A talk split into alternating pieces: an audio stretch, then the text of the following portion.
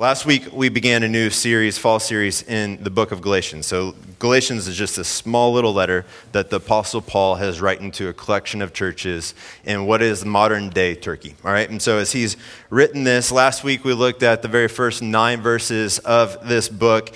And what we really just dove deep into was the importance of the gospel, which is what Paul really gets into there. All right, he gets into that there's no other gospel than the one that he came preaching to the Galatians. There's some that have followed him in and they try to add onto this. He says that's a distortion of the gospel. They lose the gospel. Anytime you try to add something to the gospel, you lose the whole gospel entirely. And so Paul is saying, like, look, this gospel is so important. So we just kind of relished that. We just reveled in the beauty and the importance of the gospel last week. And so this week, what I want us to do, and I think we're going to find this in these verses that Cherish just read for us I want us to really wrestle with and set with the power of the gospel. That's what I want us to do tonight.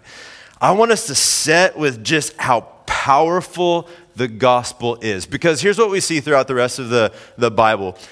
The Bible defines one of the defining qualities about the gospel is that it's powerful. That is powerful, right? So here's what Paul says in Romans 1:16 as he's writing a letter to the Romans.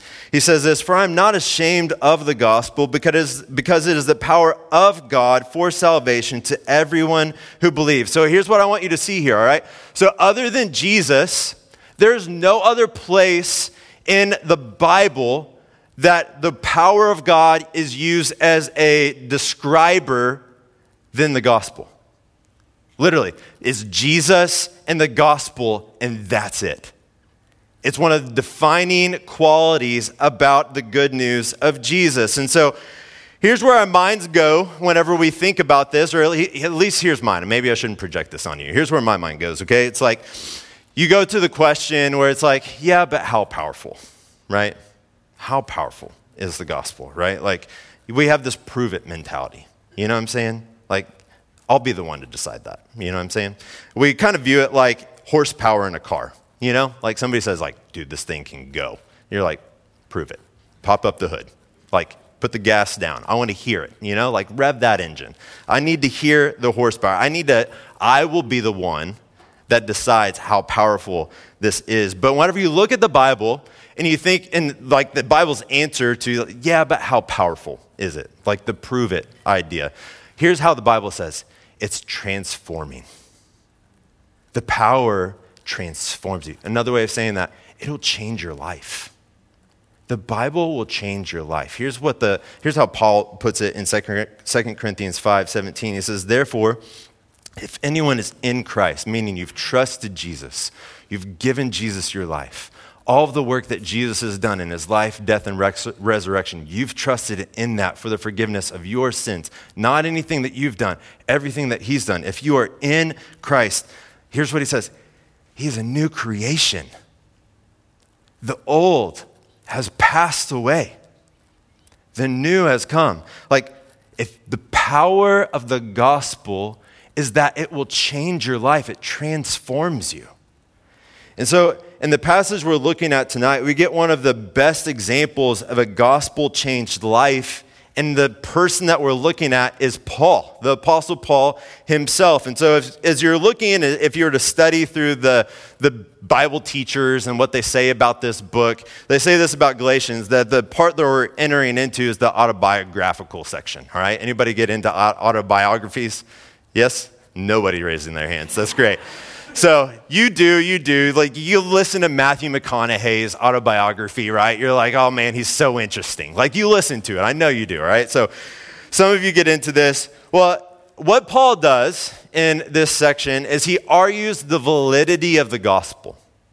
Paul, in his autobiography, uses his story to argue the validity of the gospel. That's really interesting, isn't it? That he uses his own story to argue for the validity of the gospel. And so, what we find here as he is teasing this out is that his life is radically transformed by the power of the gospel, so much so that at the very end of our section, as Cherish was just reading for us, that he says that his story and the transformation that's happened in his life due to the gospel has whole churches that he has never met before giving glory to God, literally worshiping God because of what God has done in Paul's life.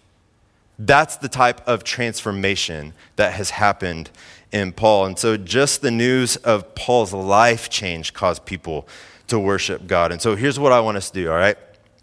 I want tonight to consider just the power of this gospel as we consider Paul's changed life. That's what we're going to do. We're going to walk through these, these number of verses where we look at Paul's changed life, and here's what we're going to see, all right? The gospel is so powerful. The gospel is so strong that you can build your life upon it. But beyond that, the gospel is so powerful and it's so sharp, look, that it can penetrate your heart. Essentially, here's what I'm trying to show you. I want to show you tonight that the gospel is foundational for your life and the gospel is piercing. All right? That's what we're going to look at. That's how powerful it is. All right? And so, my hope, my desire in the midst of all of this is that by the time we leave, we're reminded. A lot of us have probably heard, yeah, the gospel's so powerful. I want us to be reminded just how powerful this gospel is, that you believe it for your own self, for your own life, but then you also believe it for other people, and it affects the way that you share it. That's what I want us to, that, that's my prayer for where we end tonight, all right? So I believe that as we work through this, that God's word will not return void and that he's going to do that tonight, all right? So the first thing we need to do is we need to look at how strong God's gospel is. The power is so strong of the gospel that it's foundational for your life. We see this in verse 10, so let me read it, reread it for us. Here's what it says For am I now trying to persuade people or God? Or am I striving to please people? If I were still trying to please people, I would not be a servant of Christ. All right. So, like I said, last week we considered the distortions of the gospel, right? So here's what's happened.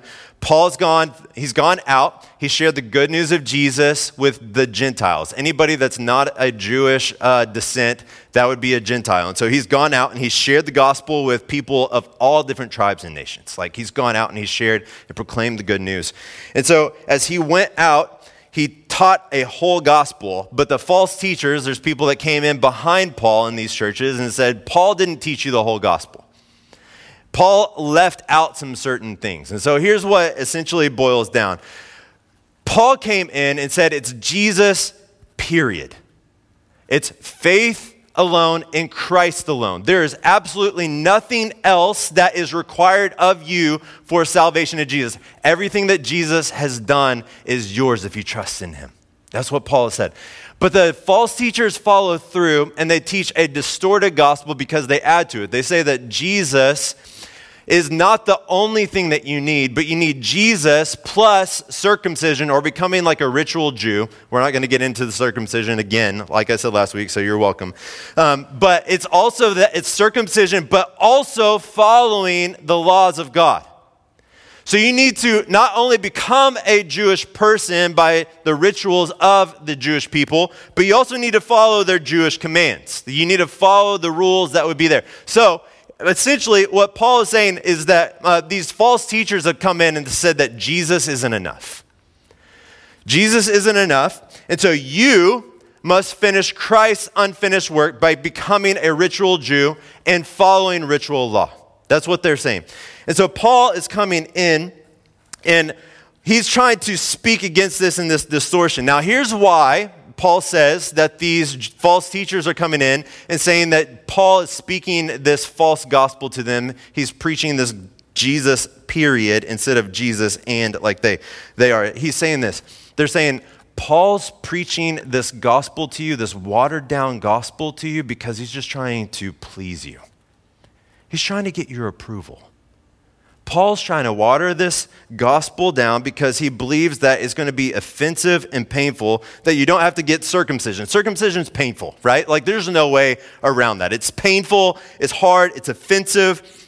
It's saying like you have to become like one of us. And so they're saying like Paul is coming, he's trying to please you by saying that it's not going to be offensive or it's not going to be harmful or hurtful to you. And then he's also, they're also saying like, that believing the gospel doesn't require anything of you. They're afraid that you, these people that Paul's preaching the gospel to, Jesus, period, that they're just going to go and live however they want.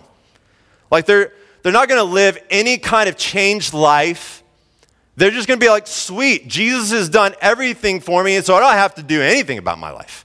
I can just can continue to live in the life that I was living before I heard Paul come and preach the gospel to me, and nothing has to change. And what Paul's response here is in verse 10 is if I were still trying to please people, I would not be a servant of Christ. Paul's saying, like, these people that are coming in saying that I'm just trying to please you and water down the gospel and make it painless and not offensive and that there's no response that it demands on your life. He's like, why would I be a servant of Jesus if that is what I was truly trying to do? He was like, Do I need to take off my shirt for you? Like, do I need to show you how painful the gospel has been for my life? People have threatened my life because of this gospel. People have tried to stone me to death, brought me out of the city, left me for dead because of this gospel. People are trying to continually come after me and put me to death because of this gospel. You want to talk to me about trying to please you and talk to you about this gospel not being something that brings about pain on your life? Let me just take off my shirt and show you the whips that are on my back. But then he's also like, You want to talk to me about not being a person under authority? That there's no call or response on my life? He says, I'm a servant. Another word, like another word that is used in the Greek for this is slave.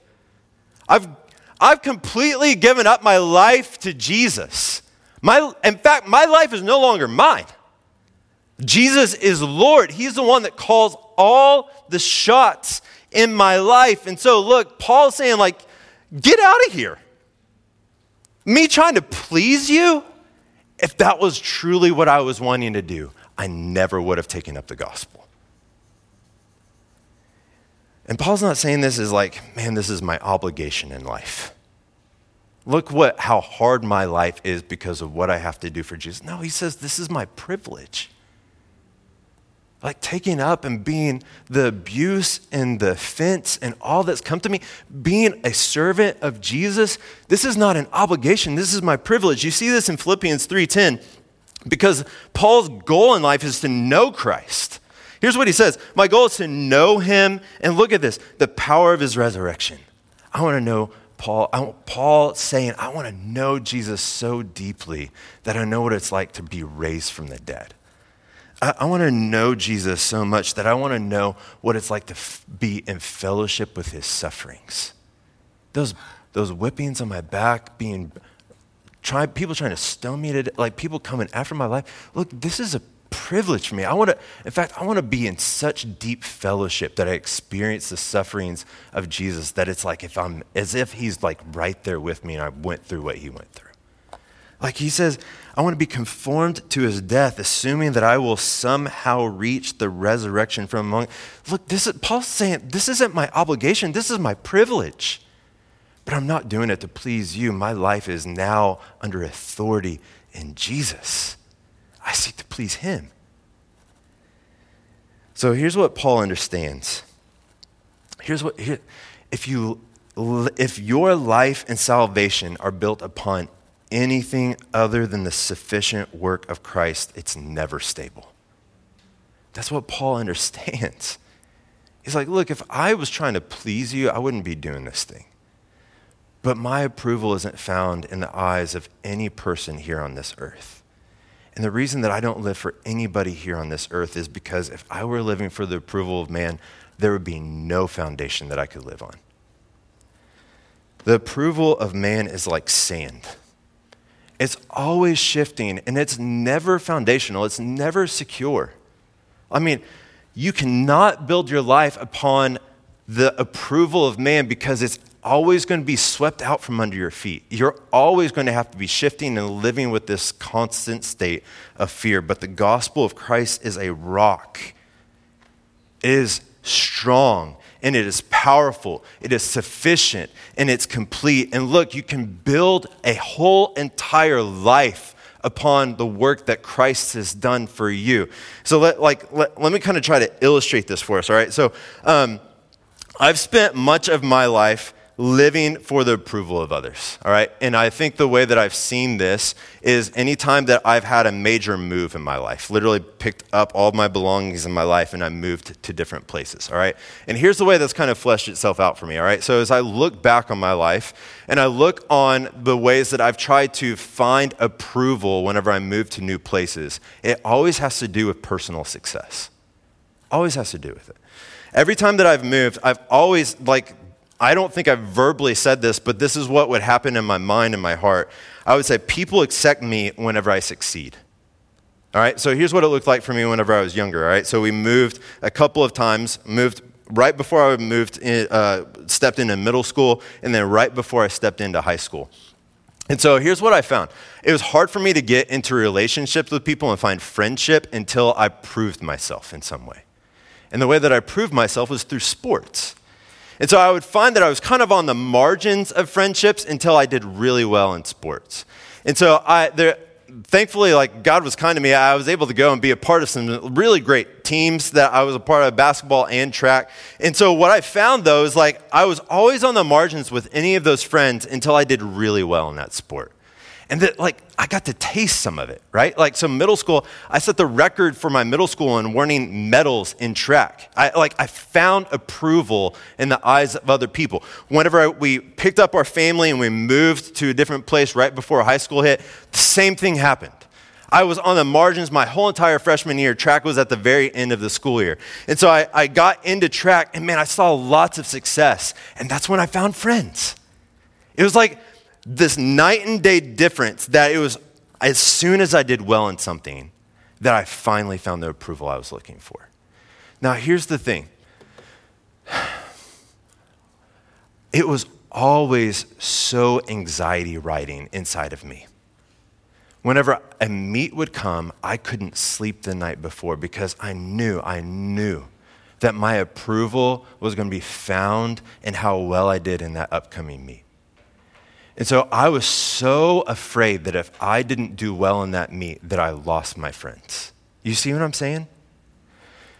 Same thing still happens. Like uh, we moved, even as adult, this has happened to me. All right, so I moved from Oklahoma to Kentucky to go do school, and I was pursuing to do this. Like I was wanting to preach to people, right? And so I went to school, and I I would be so hard on myself, and I put so much pressure on myself but what I really longed for was the approval of other people. And so, look, what I did, I went to school so that I could learn the Bible, so I could stand up in front of people like you to tell people about Jesus. And here's how just wicked my heart is I would get up in front of people, and I so lived for what you would say about my preaching that it would produce so much anxiety in me anytime that I got up to preach or anytime I received feedback on my preaching. And here's what it said I had to impress whenever I got, to, got up and talked to people about the Bible, or else I was going to lose my purpose. All of this is shifting sand. You feel that with me? Like you have these things in your life, whether it's your school, whether it's a dating relationship, whether it's the approval of your parents, there's always something in your life that is always going to capture your heart that you say, if I can just get their approval, then I will finally have purpose and meaning and life and worth. It's all sand. It's all sand. Now, here's the good news. Like, um, I'm growing, I believe, in learning what it's like to follow Jesus. And so here's the good news of the gospel for us, all right?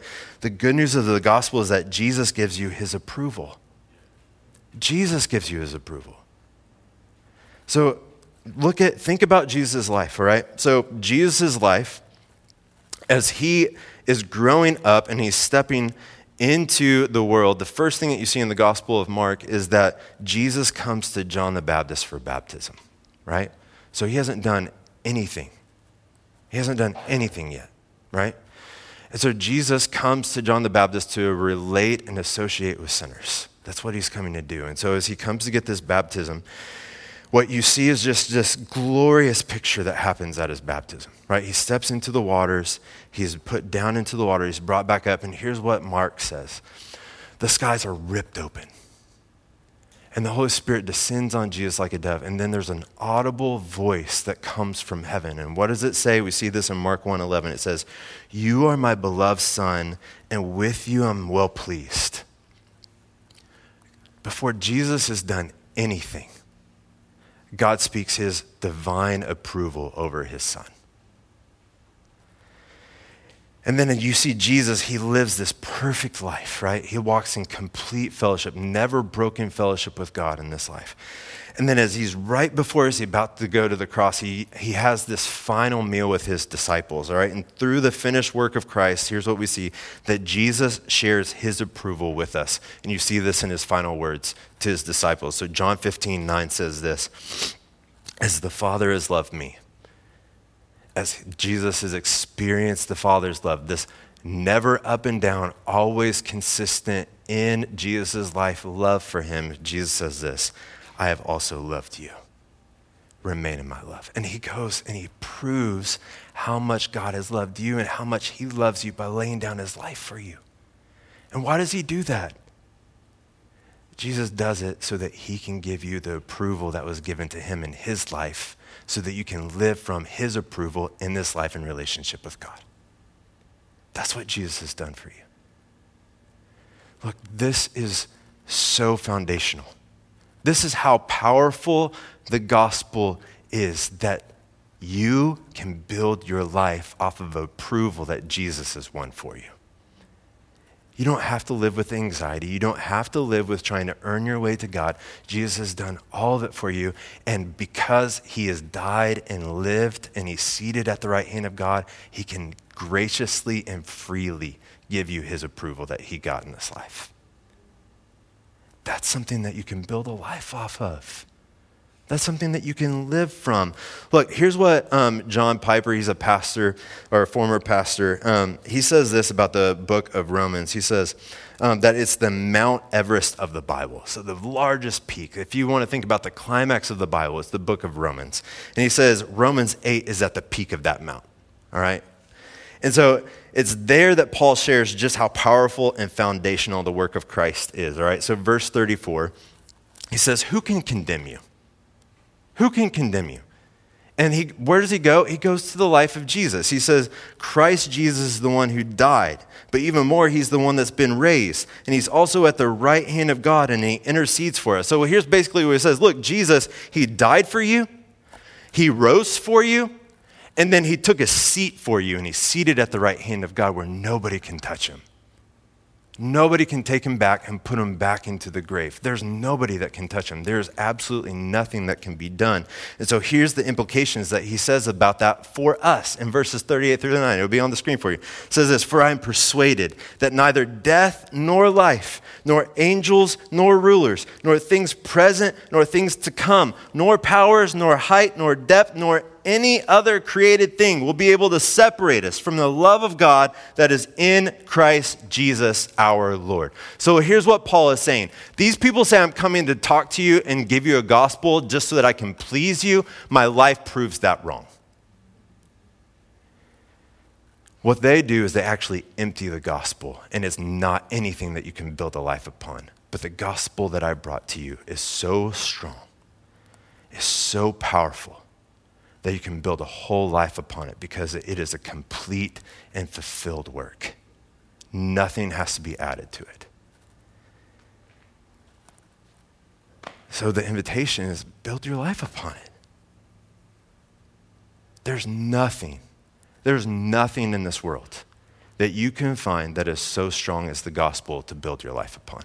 It is a constant rock below your feet. Everything else is sand. So, look, the gospel is foundational.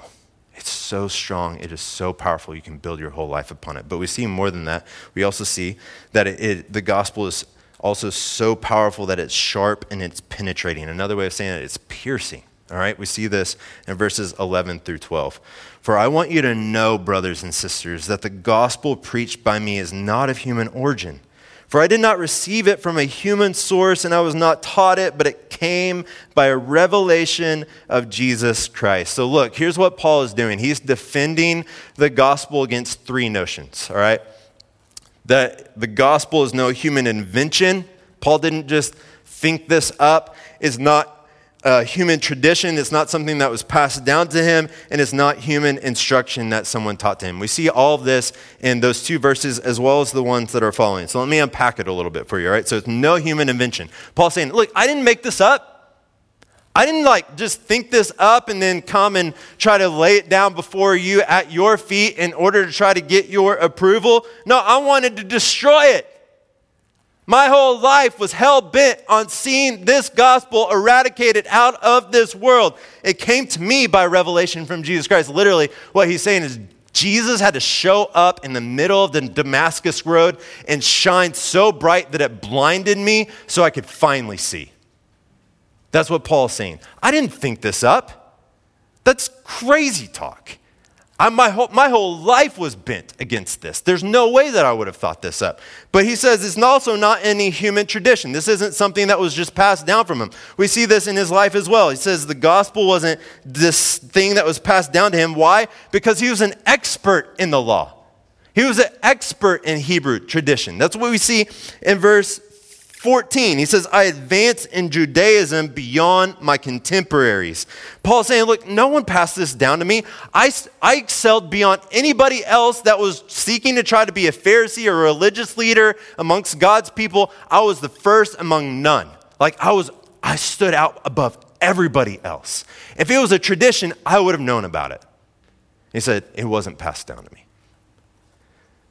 And it also wasn't human instruction. No one taught me the gospel.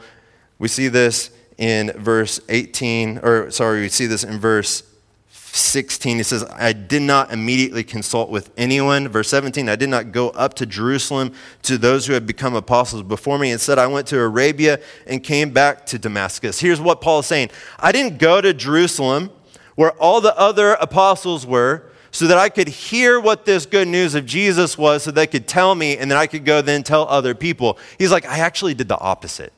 I went to Arabia. I went to the very farthest place, the place that rejected God holistically. That's where I went. And it's there as I wrestled with God for three years that I learned where Jesus was in all the scriptures. I didn't no one instructed me in this. In fact, even whenever Paul says he goes back and he meets with Peter and James, the brother of Jesus, and the rest of the apostles, he says all they did was confirm it. All they did was confirm that look, this gospel that Jesus gave me on that road to Damascus, where my eyes were blinded, that same gospel was given to Peter and James and all the rest of the apostles too. And there was just this huge celebration that the same gospel came to each of us in different ways. It's like, my gosh, this thing is incredible. That was, that's what Paul is saying here. So, Paul defends the gospel through his story. He's sharing how his life gives validity to the gospel, but it does more than that. It also shows how powerful and piercing the gospel is. Because here's what we see in Paul's story. I want to get a little bit more into those details. We see that Paul's life is deeply religious. Deeply, deeply religious, but it's also wildly sinful wildly sinful. All right, so here's what Paul could say to us if he was in this room. He could say, No one outperformed me in keeping the law. Right? We saw this in verse 14, like I said, no one advanced beyond me amongst my contemporaries in Judaism. In another letter, we get Paul's resume, all right, where he unpacks this understanding of what it means that he was a religious person. All right. He unpacks just exactly what it meant that no one could excel beyond him. All right. Philippians chapter 3 gives us this resume, and it's elite, right? It's elite. Nobody has a resume like Paul. He says this circumcised. So I am a ritual Jew. And in fact, it happened on the eighth day, the exact day that it was supposed to happen. That's exactly when I was circumcised. Why his parents would relay that to him, I don't know. That's weird, but Paul says it's on my resume. He also says, I'm Israel born and bred. Look, Paul says that he is born from the tribe of Benjamin. At this point in time, it's very rare that you would know exactly which tribe from Israel that you would come from. Paul's like, I know exactly where I came from. I know exactly. Not only am I born an a, a Israelite, but I even know exactly which tribe I came from. That's how great I am. Then he says this I was also a Pharisee. Here's what a Pharisee does they memorize the first five books of the Bible. Paul's like, I nailed it. crushed it. I mean, you want to quiz me on it? I would know everything about it. There's nobody that excelled more than me in knowing the first five books of the Bible. No one could compete with me. And then he ends by saying, Law keeping, I was blameless. All those laws, the 600 laws that God gave to his people, I did it. You want to try to, if you want to play the comparison game, you don't want to play it with me. I would outdo you. You would, you would be demolished. Paul's saying this. this is all of his resume. He's saying no one could outperform keeping the law. But look, he also says of himself, we see this in this uh, his story here. He also says no one could outperform his sinfulness either. Verse 13, I intensely persecuted God's church and tried to destroy it. Again, we also get just, we see how sinful Paul is in a letter that he wrote to his protege, Timothy. And it's wicked, guys. It's wicked. He says this about himself I was a blasphemer. I blatantly rejected Jesus.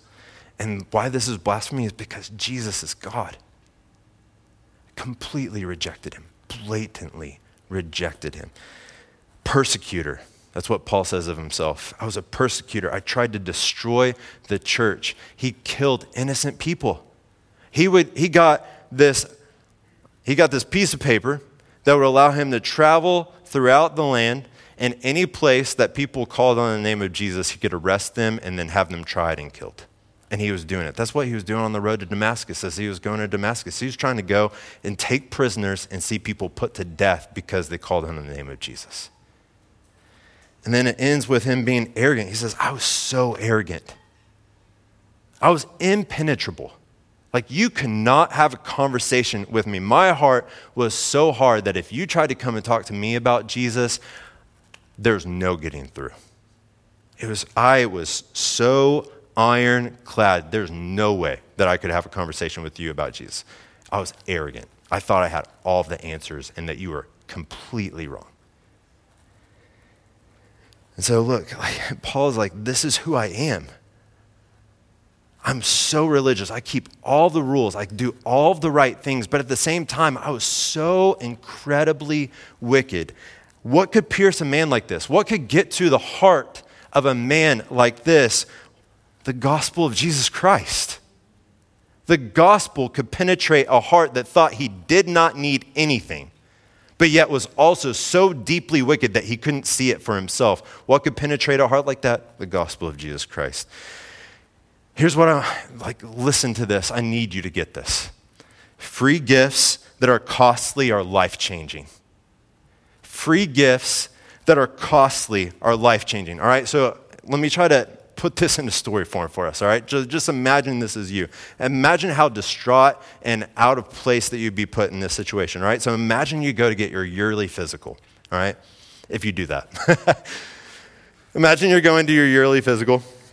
And so you go to your yearly physical, like you're young, like there's no symptoms that you have, like I mean, there's nothing that would lead you to think that there was anything wrong with your body. And so the doctor runs his normal test, he gets the blood work, he does all the things, right?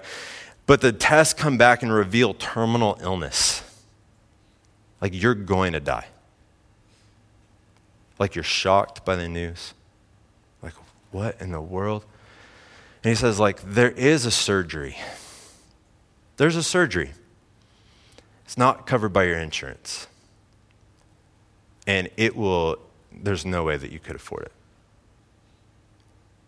And so you leave and you're like blindsided by everything. Like you went in thinking that you were good, right? You didn't need anything. You thought this was just a normal checkup, that you're going to leave and everything was going to be exactly the way it was whenever you left. But then you feel utterly helpless because there's this terminal illness that's diagnosed on your life. There is something that can be done, but you can't afford it. You can't pay for it. And so you go back home and you're telling, like, you're distraught and you're just like, how in the world can I tell my family and my friends this? And you do the best that you can. You know, like, you go, you sit down, like, if you're married, you sit down your spouse and you're like, I don't even know how to begin to try to tell you exactly what just happened at this doctor's office. And so, like, you're stumbling over your words and you, like, finally kind of get it out. And everybody's just, like, dazed and confused, right? Like, what? Terminal illness, like, but like, like your heart's fine. Like you, there's nothing that has you've talked about like you you had no like headaches. Like there's been no like aches or things that are going on. Like there's nothing swollen, and you're like I'm like they're just confused, and they're like put out. They're like, what are you talking about? And as you're doing this and you're sharing all of this, like your neighbor across the fence, you have Wilson from like Home Improvement that's like over there and he like hears everything, you know what I'm talking about? And so like he hears what's going on and like without you knowing it, here's what they do. He goes, he sells his house. He like liquidates all of his life savings. Sells everything that he has. Like literally all that he has. Gets rid of all of it and he pays for your surgery does everything that he can in order to help you see. Look, so costly, right? Like, someone you kind of barely know. It's like one of those neighbors that you're like, I think I know his first name. and then they go and take drastic measures like this. What's the response to that? Look, someone gives you a free pen, like, big deal, right? Like, it's free, but it's not costly someone sacrifices everything for you, it's life changing. What's the appropriate response? Like, what do you do if someone does that for you? Like, you get down on your knees and you're like, my life is yours. I'm dead without you. You've done everything. Like, a free gift, there's nothing, I can't pay you back for this. Like there's I couldn't pay for the surgery myself, let alone me trying to pay you back for what you've done for me and it was so costly. Like you've put yourself entirely out of the way for me and it's all because I could so I could live. It's free and it's costly and it's life-changing. And that's what Paul found in the gospel of Christ. Philippians 3:8 says this. In light of that's where we find his resume, where he says, "There's nobody that can compete with me. There's nobody. I was so good. I was so successful. I was so ahead and shoulders above everybody else." And here's what he says in verse 8: "I consider everything to be a loss in view of the surpassing value of knowing Christ Jesus, my Lord." What penetrates somebody that thinks that they have everything and they don't need anything? The gospel of Jesus Christ. But here's what he says in 1 Timothy 1:15 where he lays out just how sinful and wicked he is. He says this, "This saying is trustworthy and deserving of full acceptance. Christ Jesus came into the world to save sinners and look at this, and I'm the worst of them." What could penetrate the heart of somebody that feels like there's nothing that they could ever do to overcome the list of sins that they have they have done in this world towards others and God, the gospel of Jesus Christ. That's what penetrates their hearts.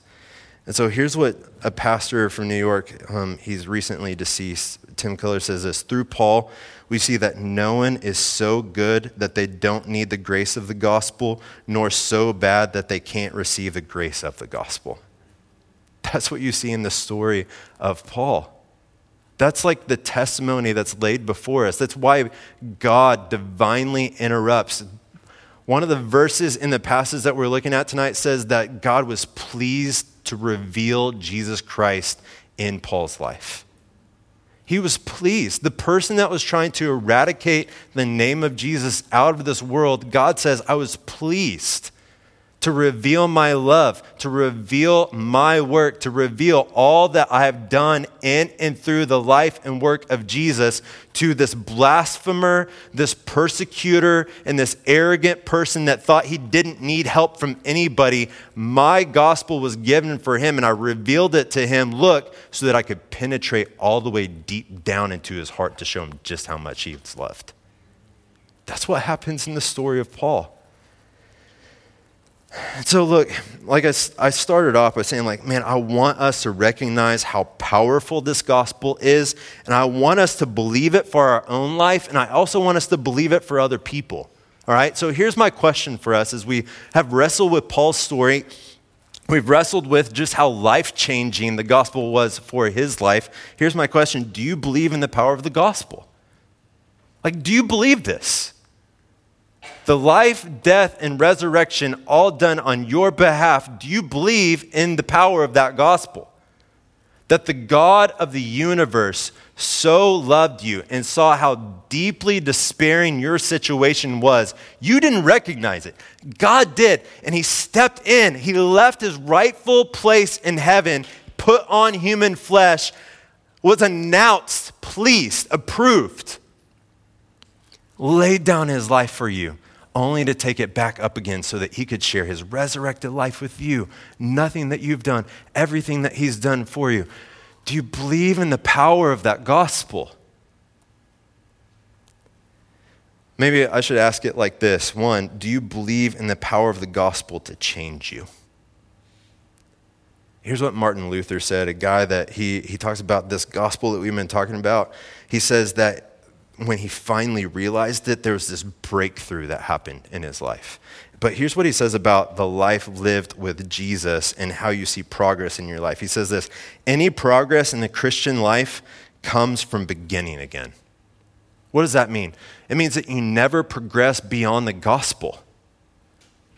We often think that it's the gospel that gets us in, and then it's the Jesus and. And it's like Jesus was my steroid shot, and now I have to read the Bible, and now I have to pray, and now I have to go do good works for Jesus.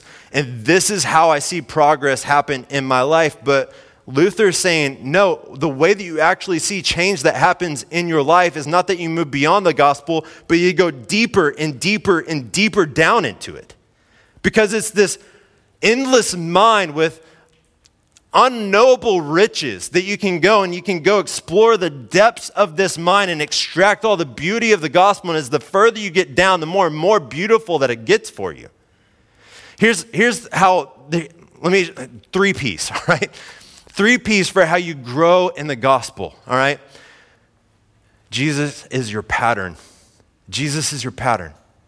You look at the life of Jesus and you're like, Jesus' life is what I want my life to be. It's you follow in the footsteps of Jesus. He lived the perfect life, perfect fellowship with God. And so we follow his commands. We follow what Jesus has done. Now, here's the thing for you, all right? You need a second P. Because as you look at the life and pattern of Jesus, you'll recognize that you can't keep it. You can't keep it. The gospel does something in you that it now it gives you the desire, opens your eyes, and you want it. You've tasted it, you've seen it, you want to live in it. We still have this broken body. We still wrestle with sin. And so here's the second P that you need you need Jesus to be your pardon. You need Jesus to be your pardon. As you follow and you walk in step with Jesus, and as you fall, you come back to the good news of the gospel is that Jesus has laid down his sacrificed life for you. That I come and I call on the grace of God that's been accomplished for me through the life and blood of Jesus. And when I call on the name of Jesus and I, I say I'm sinful and I'm wicked and I need your forgiveness, it says that Jesus is your advocate. And he goes to God and he says, That sin has been paid for. You can't charge it to his account. He's your pardon. And look, the response to this is not that you just go and do whatever the heck you want. The response is, I want to continue to experience, like Paul says, I want to experience the power of his resurrection. I want to walk in step with Jesus. And so, look, the gospel is also your power. God gives you the Holy Spirit in your life that you now have the power to actually obey. Jesus says in John 15, apart from me, you can do nothing. But look, because you are so loved, because God has done everything for you. He's given you the gift of His Holy Spirit that you can walk in the power of the gospel. So, look, it never starts, this change in your life never happens by moving beyond the gospel. It always comes from starting again. You continually come back to the gospel and preach this gospel to you, and what the result is is a changed life. Do you believe in the power of the gospel to change you? Then you'll never move beyond it.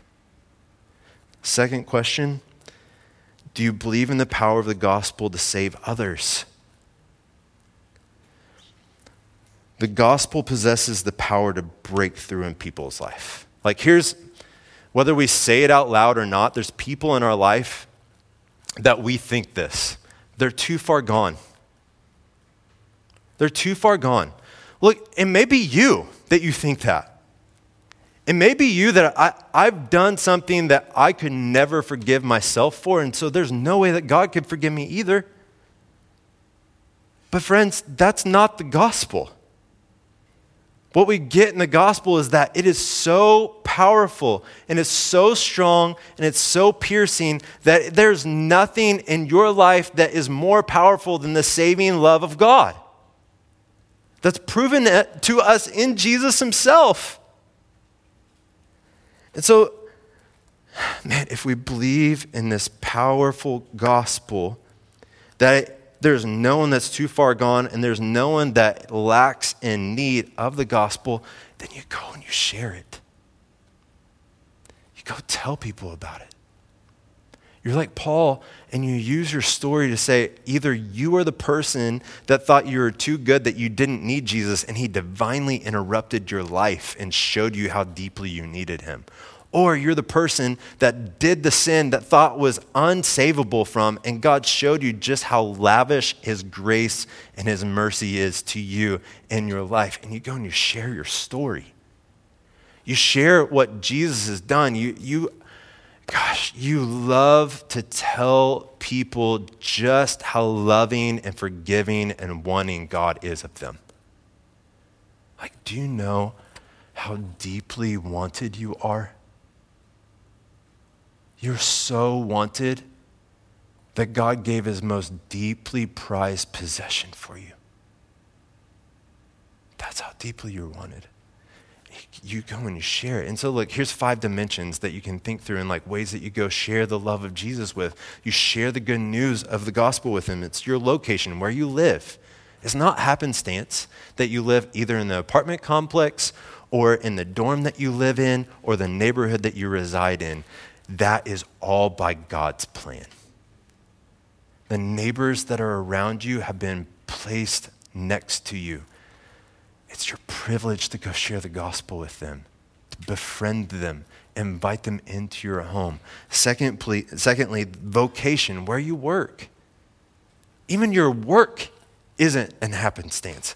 You're like, but yeah, yeah, I, I have these desires and these interests though, and like I also have these abilities and these gifts, and so all of those have led me in the path and the trajectory that I'm on. It's like, you're cute.